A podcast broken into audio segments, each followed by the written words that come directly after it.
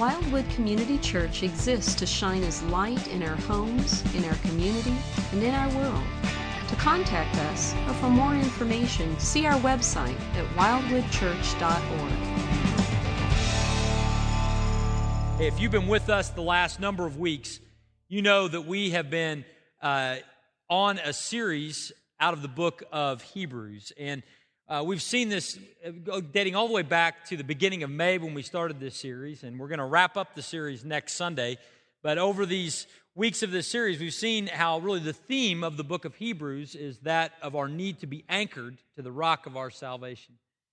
That if we have been a believer in Christ for some time, the temptation exists for us to, to just kind of tread water for a while and, and think that we can maintain our intimacy and our relationship with the Lord without actively clinging to Christ. And what this book has shown us is that when we do that, we're at risk of the current of this world causing us to drift away from Him, and that we have a need to actively anchor ourselves to Christ on a daily basis.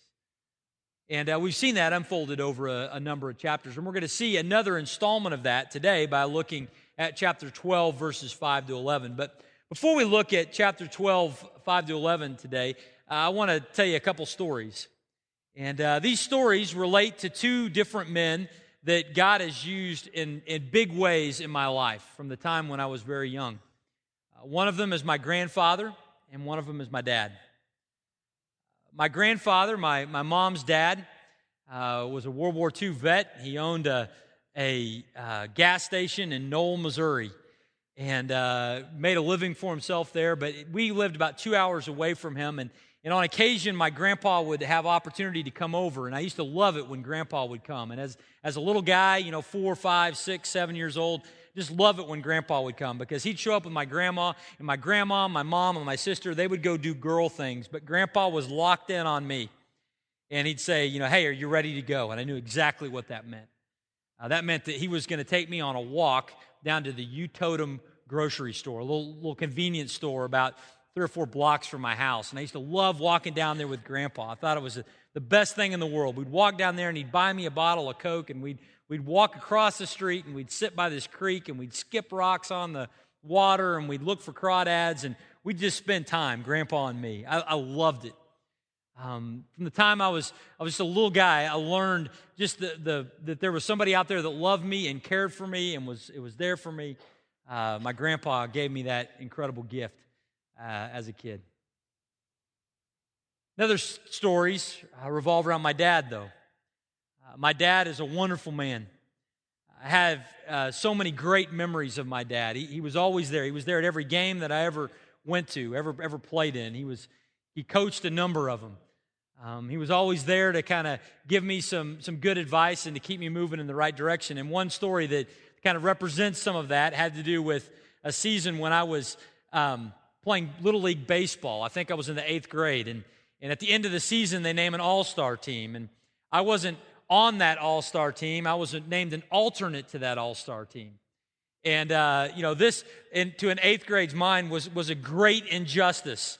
And I gathered with my friends and we were complaining about how unfair Little League was. I mean, you know it, Little League's crooked. And, and I, we, we, were, we were convinced of that fact and we were going to, to make a big point of that. And, and me and my friends, uh, uh some other friends who were alternates on this team, were going to stage a boycott and not show up to the All Star exhibition game that was going to happen um, that night. And I still remember my dad coming home and I'm telling him my plan. And my dad says, That is absolutely not going to happen. You're putting your gear on and you're going to that game right now. Think of all the other people that didn't get a chance to be named an alternate. If I ever had a risk of growing up with a feeling of entitlement, my dad would never let that happen. He wanted me to work hard and to show up and to not complain and to have a good attitude. He taught that in me from the time I was a little kid. Uh, he also taught me the value of authority. I remember when I first got my driver's license and I had a curfew and uh, I, I, was making home at the curfew for a while, but then there was a night when I didn't come home to my curfew. And, you know, I figured if you're going to miss it by five, you might as well miss it by a couple hours. And, and so I came home late thinking if I waited long enough, everybody would be asleep and nobody would know what time I actually got home. And I remember opening the door and walking in, and my dad is sitting there on the fireplace like this, just staring at me. And, and I see my dad, and um, I just look at him, and he looks at me, and, and I walk to my my bedroom and I closed the door and I turned out the light and I went to bed, clothes on and everything. True story. And, and uh, from that date, my dad and I have never talked about that event. Um, but I never came home late again um, because I knew he'd be waiting like a pit bull in the, in the, in the living room, you know. Um, and, and I learned the value of, of authority from my dad. I mean, you know, the, these two men that God gave me in life, I mean, just incredible gifts my grandfather and my dad. Um, both played a huge role in my life, and God has blessed me. But you know what? Their role was different. Granddad's role and dad's role were different. When we look at the pages of Scripture, what we see in Scripture is that, that God is calling us to look at Him and relate to Him in a familial kind of way. God wants to relate to us uh, as family. And in this family role, God has a particular role. Uh, it's not his grandfather, it's his father. I think that we can sometimes in our lives get confused. We think of God as our grandpa and not as our dad, and because of that, we can end up in some spots uh, that aren't really good for us and can have some wrong views of God and beliefs about life. And so, what I want us to do today as we look at Hebrews chapter 12, verses 5 to 11, is I want us to reflect a little more on what does it mean to know that we are God's children and that He is our Father and not our grandfather. Um, what does that mean? What does it look like? And where do we find it in Hebrews chapter 12? We're going to look at that today. So, if you got a Bible, open up to Hebrews chapter 12, beginning in verse 5. Uh, we're going to see a few things today as we look at Hebrews chapter 12, uh, beginning in verse 5. The, the first thing we're going to see is this we're going to see that we are his children. We're going to see that we are his children. We are God's children. He is our Father. We see that very clearly, and we see it in verse 5 at the beginning of this section. See, verse 5 begins, and the author of the book of Hebrews writes and says, And have you forgotten the exhortation that addresses you as sons? And then he proceeds to head into a quotation of Proverbs chapter 3, verses 11 and 12. Proverbs 3, 11 and 12 is a set of verses about a father's relationship with his earthly son, about the role of the father and, and how the son relates to the father and the father relates to the son. That's the whole point of Proverbs 3. And in Hebrews chapter 12, the author of the book of Hebrews quotes Proverbs 3 to let us know that this category of father son applies not just to earthly fathers and their sons, but also to believers in Jesus Christ and our Heavenly Father. That we can relate to Him as Father, that we are His children. Now, this is something that we're very familiar with if we've been around Christianity for any period of time. We, we hear about people calling God Father. We learn it in the Lord's Prayer Our Father which art in heaven. We talk about it in prayer with other people. We talk about Father, this, and, and, and God our Father. We, we, that's language that we use frequently. We talk about God our Father. But, but here's the thing when we talk about God as our Father and we become so familiar with the concept, sometimes we can forget the amazing fact that we are His children. That the God of the universe would call those of us who are in Christ His kids that He would welcome us into His family, that He would welcome us to His table. This notion that we who have nothing spiritually speaking have been adopted into God's family who has everything. We who have nothing have been given everything because of our association with Him. All of the rights and the blessings and the privileges of being a son of God are ours because God has invited us to the table. This notion of somebody who has nothing being offered into a family that has everything is, is something that, that moves our hearts. This is why when we see the video earlier about what is going on in Haiti, we, we're, we're, we're moved, we're motivated to get involved because we'd love to be about a story where a child who has no family could have one, a child that is in extreme poverty could have plenty to eat, a child that has no relationship with his brothers and sisters because they've been separated suddenly is in a family with brothers and sisters that love him. We love the story about a child that has nothing joining a family that has everything. This is why when we watch TV growing up as kids, we like the show Diff'rent Strokes. You know, Willis and Arnold had nothing.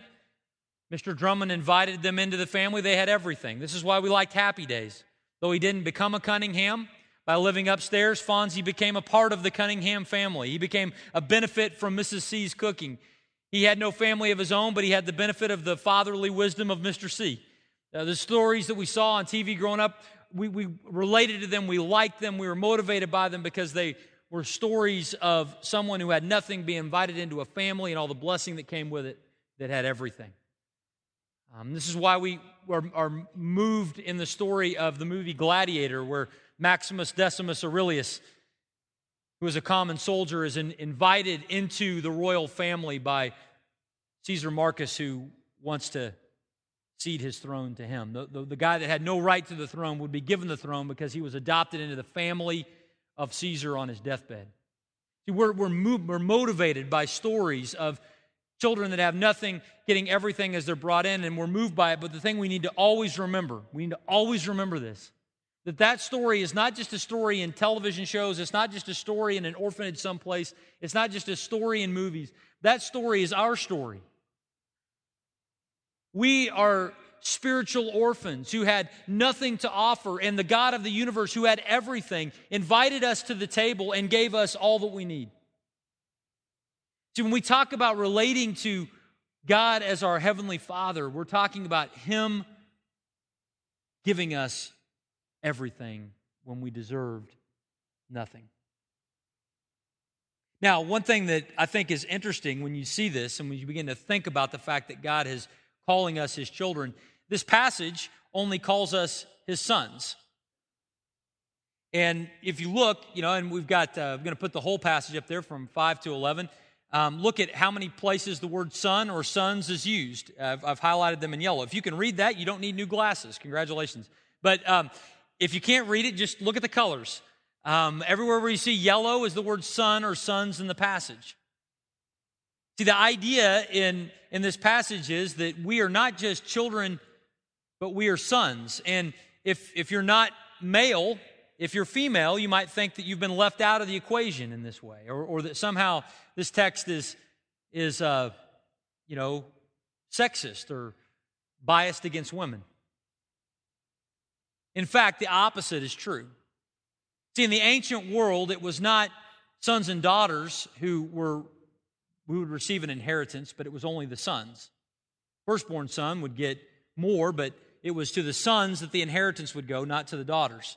And I think very intentionally here that the author of the book of Hebrews calls all of us his sons because he wants everyone to know if you're in Christ, male or female, that you are the recipient of the same amount of blessing and provision and honor and gifting and forgiveness and everything that, that goes with being adopted into God's family is bestowed upon, is, is the inheritance of anyone who is trusted in Christ, male or female. We're all sons in the kingdom of God. Not losing our maleness or femaleness, but he's using it in a very specific way, talking about the inheritance that we have as believers in Christ.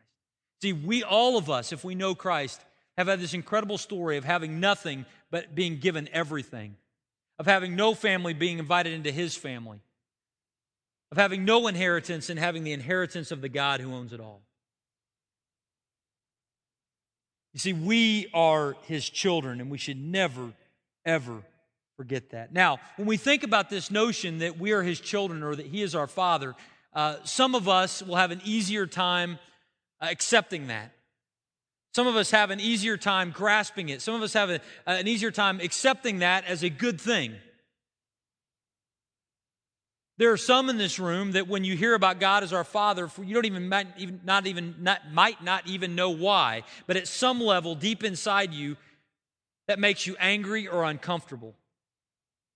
And the reason why is if you have a, a bad relationship with your father, if, if your father was not good to you, if your father was, was bad to you in so many ways, then you might be carrying a vision of this role of father that is negative and not positive. And so when I say that God is my father, I think of the positive things from my dad, and I, I, think about the fact that I get to be a part of God's family too, and that's a good thing. If you had a bad experience with your family growing up, with your father, then, then you might have a hard time transitioning to God as your heavenly father. You know, if your dad was abusive, if your dad was absent, if your dad did nothing but tear you down with his words, if your dad was, was uh, um, had no idea how to relate to you and just ignored you, um, all of those things are, are possible, right? And in a room this size, I'd, I'd be naive to not think that, that a good number of people, that's not the experience that you have with your dad. And if, if that's the case, then, then dad and father for you was, was not something positive, it was, it was something negative. And if we're not careful, we can transition that over and think that God, our heavenly father, is like our earthly father. But that's not what the point of God as our heavenly father is about at all. The point of God as our Heavenly Father is that all of us, regardless of the experience of our earthly Father, have the opportunity to experience a relationship with the ultimate Father, with the Father that loves us, with the Father that is perfect, with the Father that is selfless. We have the opportunity to relate to, to that God. And, and if we want to, to embrace God as our Father, one of the things that I think is helpful is not to compare Him to our earthly Father, but to compare Him to who He is, revealed to us in His Word. Some of the things that we can look at that help us to understand the character of God and help us to, to appreciate the fact that He is our Father. One of the things we need to reflect on is the fact that He'll never leave us. Hebrews chapter 13, verse 5, God speaking says, I will never leave you nor forsake you. If you had a dad that walked out of your life, walked out of your house at some point, and said, See you, and maybe you haven't seen him in years and years know that your Heavenly Father will never do that. Your Heavenly Father says, I will never leave you and I will never forsake you. Our Heavenly Father also will never fail us. Look at what it says over in 1 John chapter 4 in verse 16. It says, So we have come to know and to believe that the love that God has for us. God is love, and whoever abides in love abides in God, and God abides in him. The idea is that God abides, God remains. His love abides, His love remains with us. If you had a relationship with your father where you felt like he was withholding his love for you or his love was fickle, we can know that God's love is not fickle. God will not withhold his love. If we are his children, his love abides with us. He's always with us in love. He also is willing to offer us his wisdom. Look at uh, James chapter 1 and verse 5.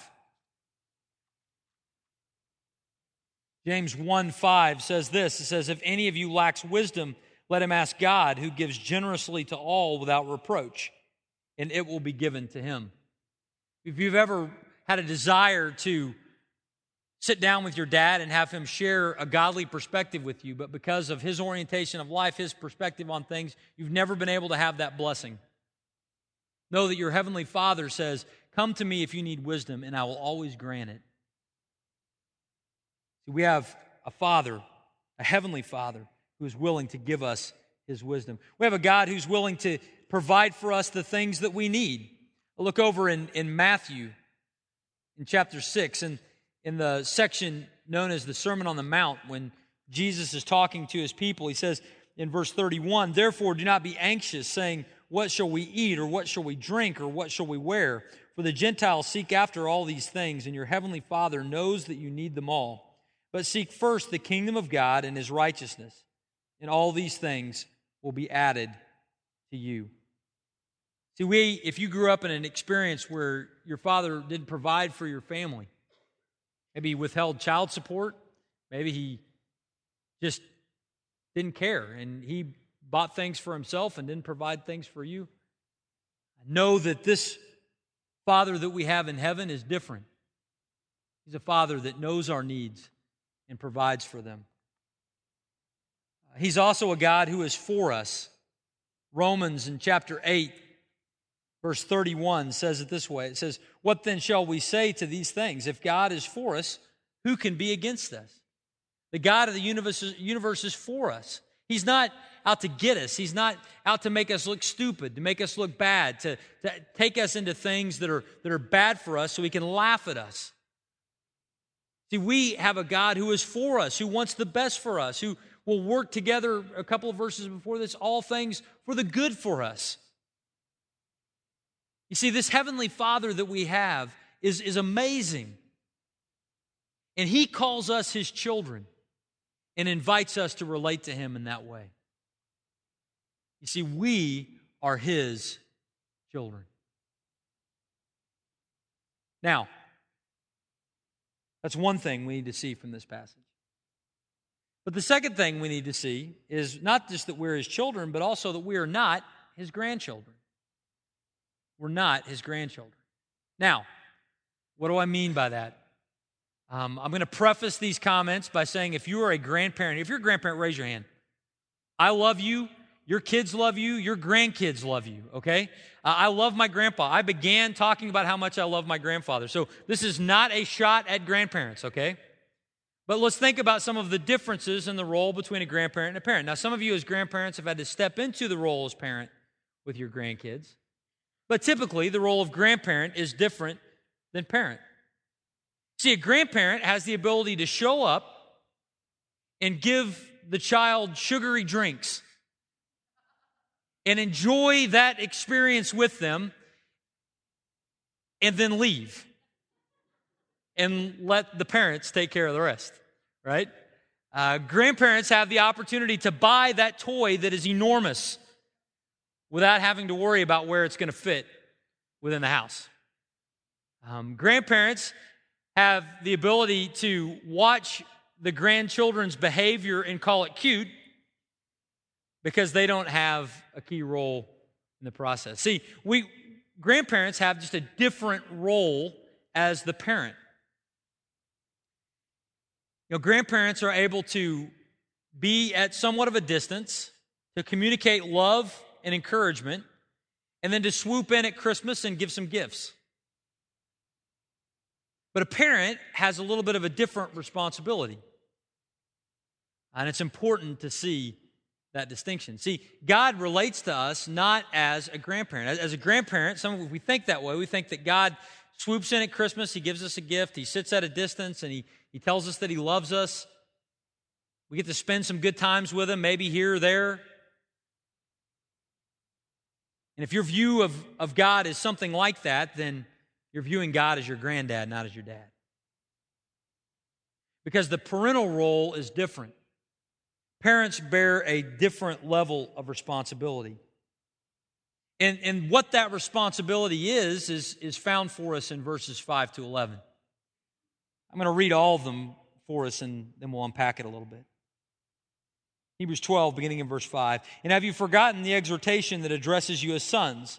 My son, do not regard lightly the discipline of the Lord, nor be weary when reproved by him.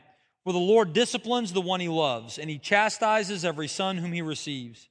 It is for discipline that you have to endure.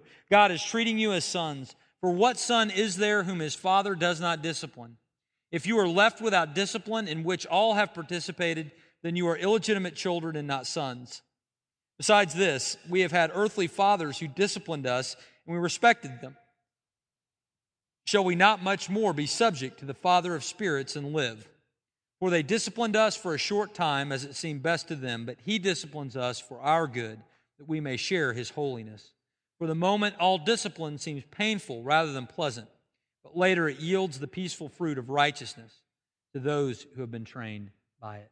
Now, if you were just to look at those verses, what is the dominant word in that section? Discipline. It's mentioned over and over again in all of its various forms noun, verb, etc. Uh, you see that on the screen behind me. Uh, everywhere the word discipline or disciplines or disciplined is listed up there, it's, it's, it's in yellow. It's a very frequently mentioned topic here. Um, essential to our understanding of God in the role of Father is understanding God's role in discipline in our lives. Now, here, this, and this is absolutely critical. When you think about God disciplining us. We need to absolutely be clear on what that word discipline means, or we're going to fall into some error in our understanding and perspective of God. You see, if we interpret discipline as punitive punishment or wrath, then we think that God's role with us is to constantly punish us for our sin. to take out his wrath and his anger for our sin on us on a regular basis. That that's what this word discipline means. And if we are to, to have that perspective, we, it will be the wrong perspective for what this word really implies. The word discipline, here so translated, is not a word that means punitive punishment or wrath. You see, God's wrath for us, God's punishment for us for our sin, was dealt with where? On the cross, completely. All of God's wrath for your sin and mine was dealt with on the cross. God's discipline of us is not punitive punishment or wrath. God's discipline for us is instead training. Uh, this word that is translated discipline here consistently in Hebrews 12 is translated in a different way in 2 Timothy chapter 3. In 2 Timothy 3, we have this, this famous section where the Word of God and its value and purpose and role are, are outlined for us. And in 2 Timothy 3, verse 16, the Apostle Paul uses this same word that is translated discipline in Hebrews 12. He uses it and it's translated a different way. It says, All scripture is breathed out by God and profitable for teaching, for reproof, for correction, and for training in righteousness. The word discipline is very easily translated training. The idea is not a punitive punishment or wrath.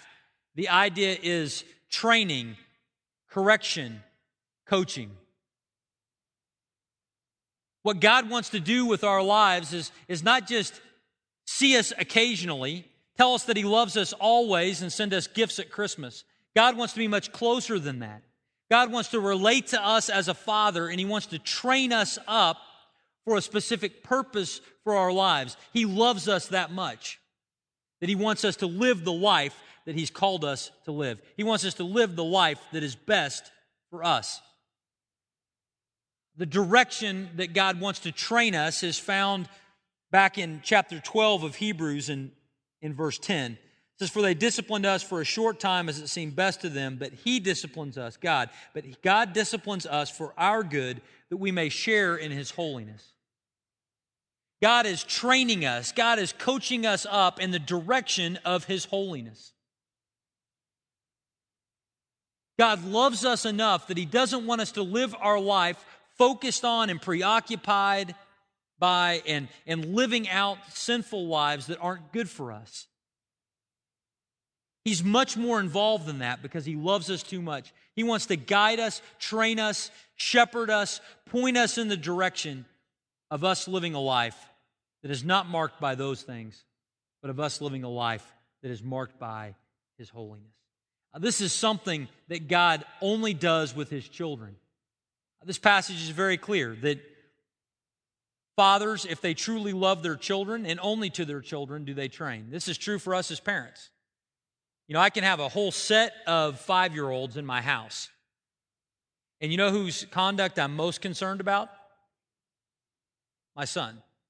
Now, that doesn't mean that I might not offer some pointers, some tips, some encouragement to the other band that is, that is mob, gang, whatever you want to call them, that's, that's formed around the house. But I have a special responsibility to my son.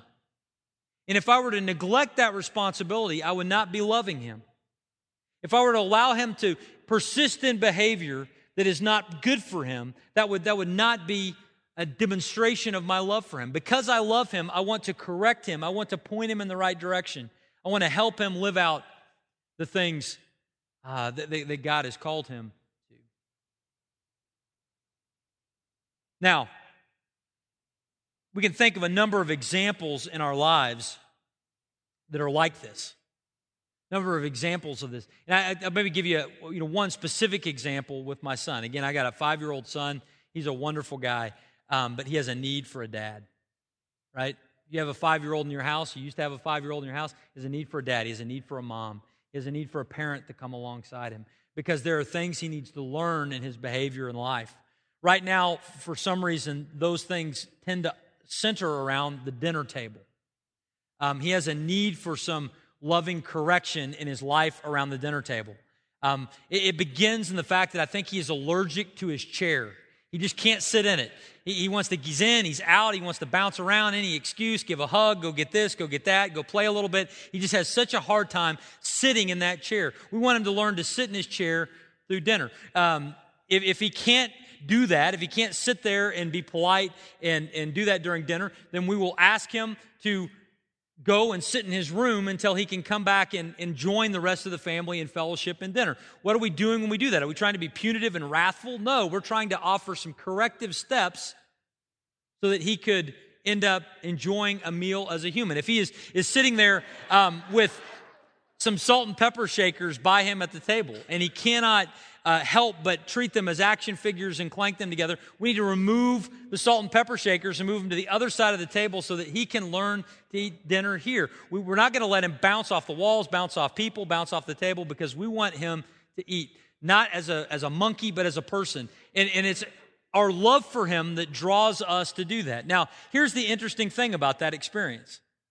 As we are correcting him at the table, um, as we are correcting him in life, um, you know what, what doesn't happen frequently? Hey, thanks, Dad. Dad, thank, thanks for making me sit here. Thanks for fixing the asparagus, Mom, uh, so that I could eat and be nourished by these, these delicious vitamins that are packed within each, each bite. Um, that, that really never happens, right? Um, it is painful for him in the moment, um, and yet it is profitable for him in life in chapter 12, verse 11, it says, For the moment, all discipline seems painful rather than pleasant, but later it yields the peaceful fruit of righteousness to those who have been trained by it. See, our Heavenly Father loves us so much. He loves us so much that He doesn't want us to persist in a life of sin and independence from God.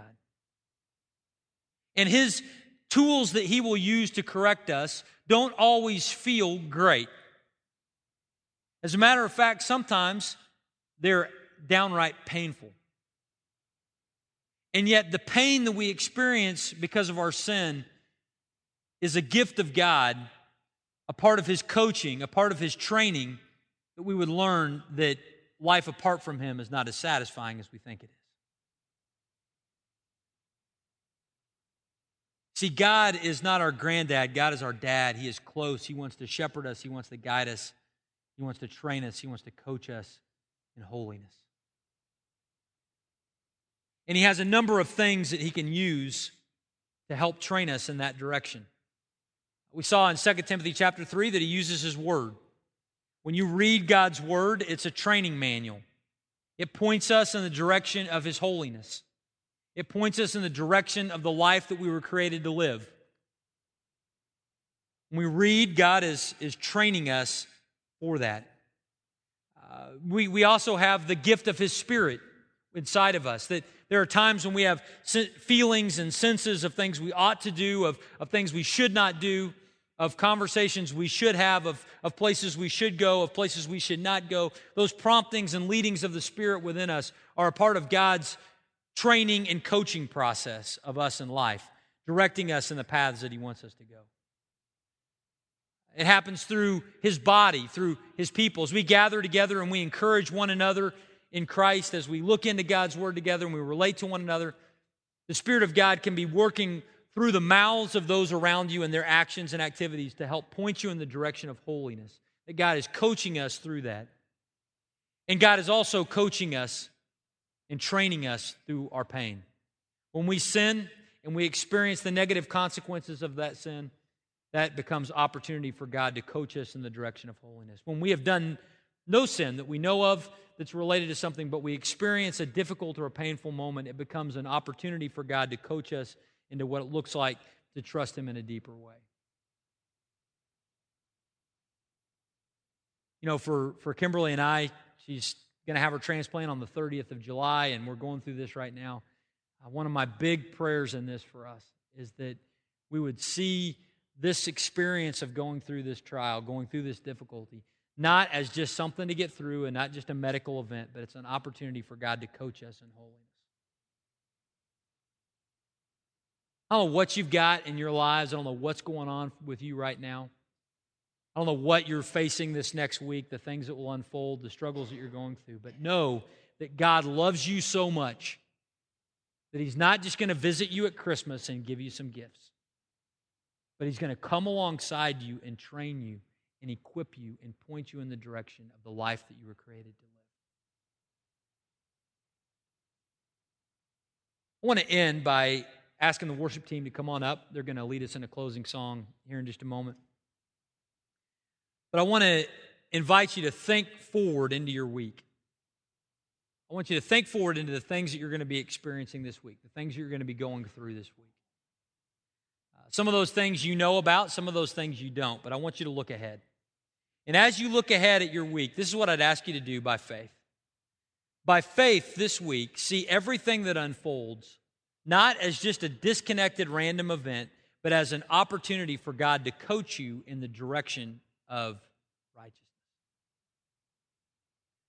Think of your life as an opportunity for God. The good and the bad, the painful and the not painful, are opportunities for God to direct us and to coach us, to train us, to discipline us, to know Him, and to live life. If we make that decision in advance and we look at our lives that way, I really think that God will take us farther faster than if we lived it out on our own. This morning, we're going to close by, by singing a song together, Jesus Paid It All. And I think it's such an appropriate song for us to close with uh, because we've talked about how this word discipline appears all over Hebrews 12. And yet, sometimes we can think of discipline as, as punitive wrath and penalty, when in reality, God sees it as training. And, and there's no better way for us to remind ourselves of that than by singing the song that declares that Jesus paid for all of the wrath of God towards us, so that his relationship with us is training, nothing else. Please stand and join us.